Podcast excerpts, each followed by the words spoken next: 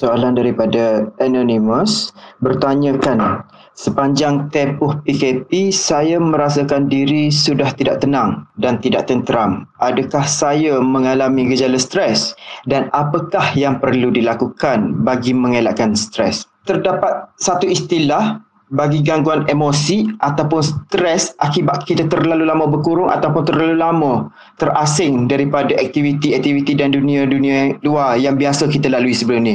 Istilah tu kita panggil sebagai cabin fever.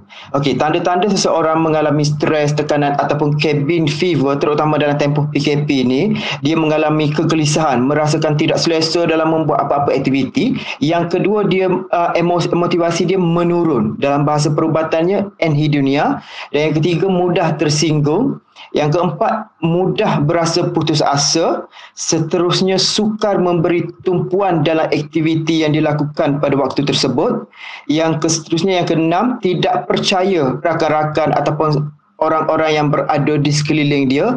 Pola tidur dia juga menjadi tidak teratur dan terganggu. Susah bangun ataupun susah untuk tidur. Rasa lemah badan ataupun rasa lesu. Hilang sabar. Merasa sedih dalam tempoh yang lama serta merasa kemurungan. Lah. Uh, ini semua tanda-tanda cabin fever, kemurungan stres akibat terlalu lama berkurung. Jadi macam mana cara nak mengelak berlakunya cabin fever ataupun cara untuk mengatasi cabin fever ni?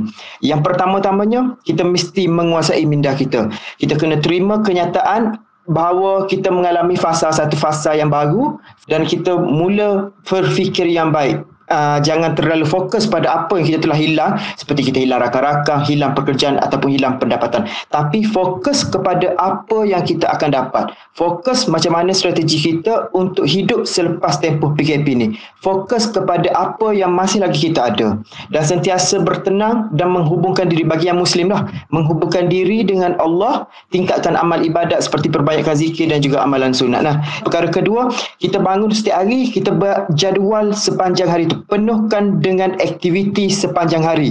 Dan yang ketiga, jadikan aktiviti bersenam, aktiviti fizikal tu sebagai aktiviti wajib setiap hari. Bagi orang dewasa, diwajibkan untuk 30 minit setiap hari, bagi kanak-kanak 1 jam setiap hari.